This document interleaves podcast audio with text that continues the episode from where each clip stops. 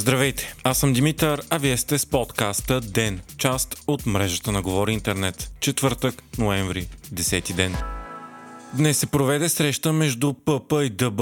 Демократична България заяви, че отново желая двете партии да влязат в коалиция, особено за задаващите се до година местни избори, въпреки че продължаваме промената отхвърли тяхното предложение за изборите на 2 октомври. Срещата пък се проведе по инициатива на ПП, за да могат до скорошните коалиционни партньори да съгласуват позицията си за бюджета. Междувременно тази сутрин Бойко Борисов даде едно от все по-рядките си интервюта от сутрешния блок на BTV. Типично на него не му бяха зададени твърде неудобни въпроси и интервюто премина с голяма доза себеизтъкване. Лидерът на ГЕРБ обаче заяви, че би участвал в коалиция с ДБ и ПП и че ще участва в лидерска среща, ако трите партии постигнат съгласие за бюджета. Той изтъкна евроатлантическите сходства на трите партии, като съгласуването за купуването на самолети F-16, военната помощ за Украина, пътя към еврозоната, диверсификацията за ядреното гориво и други. За хартиената бюлетина, където ГЕРБ се съюзи с БСП и ДПС, Борисов обяви, че това искали хората. Той нападна и служебния енергиен министр Росен Христов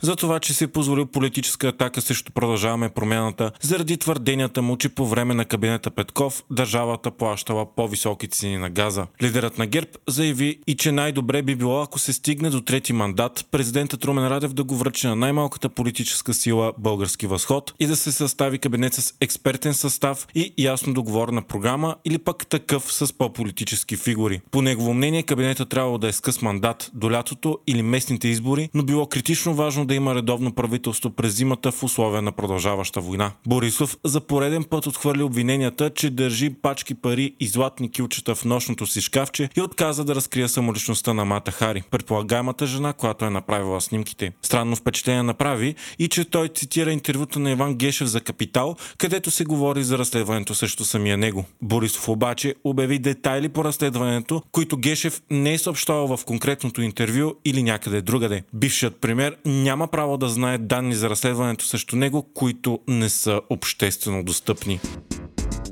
предричаната от социолози и аналитици помитаща победа на междинните избори в САЩ на Републиканската партия не се състоя. Все още обаче не се знае техният крайен изход заради предстоящи балотажи. При всички случаи обаче двете партии ще завършат с приблизително еднакъв резултат. Изборите се смятат за едни от най-важните в САЩ в последните години. Те са за контрол на двете камери на Американския парламент, Конгреса и Сената. Към момента те се държат от Демократическата партия, която има и свой президент на власт, което и дава голяма свобода на действията. Изборите се смятат и за важен показател за предстоящите след две години президентски избори, за да се види на какво ниво е одобрението към Джо Байден. Според сегашните резултати, републиканците най-вероятно ще вземат контрола на Конгреса, но не с мазваща победа, а с минимално мнозинство. Има обаче голям шанс демократите да запазят Сената. За момента те имат 48 места от 100, а републиканците 49. Очакват се резултатите от Аризона, Джорджия и Невада. Която и партия да спечели в два от тези щати, ще държи контрола на горната камера. Дори да са равни, както до сега, демократите имат предимство, защото 101-я глас е на вице-президентът Камала Харис. Изборите показват за пореден път огромното социално разделение в САЩ, особено по социалните въпроси за раса, пол, идентичност, религия и миграция, където двете партии имат най-големи разминавания. Изборите са важни и за света, защото защото в Републиканската партия има повече изолационни настроения и се надига глас за намаляване или дори пълно спиране на подкрепата за Украина. Вчера Русия обяви, че се отегля от Херсон, най-големият град и единствен областен, който тя окупира от началото на войната. Причината, която изтъкна военното министерство е, че защитата на града е трудна, снабдяването е невъзможно и ще коства много излишни животи на руски военни. Киев обаче обяви, че не може да потвърди изтеглянето на руските войски от града и че подхожда мнително към съобщението. Междувременно украинската армия продължава да напредва към Херсон и да освобождава територии в областта. Тя се намира на около 50 км от града. Днес най-високопоставеният генерал на САЩ Марк Мили съобщи, че по време на войната са били убити или ранени над 200 000 военни, поравно за Русия и Украина. Той предположи и че загиналите цивилни са около 40 000. Това е най-голямата оценка на Пентагона за загуби на военни до сега. По думите на Мили, конфликтът е превърнал между 15 и 30 милиона украинци в бежанци, в самата страна или извън граница.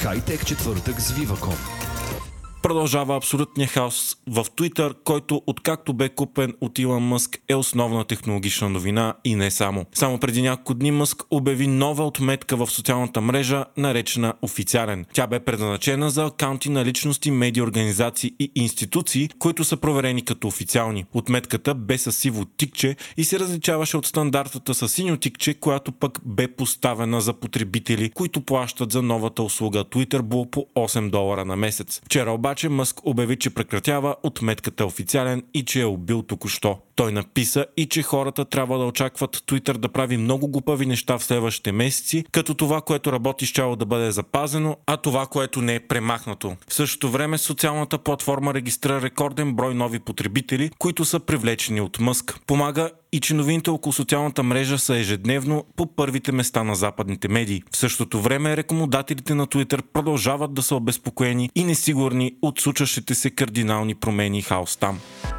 Вие слушахте подкаста Ден, част от мрежата на Говори Интернет. Епизода подготвих аз, Димитър Панелтов, а аудиомонтажът направи Антон Велев.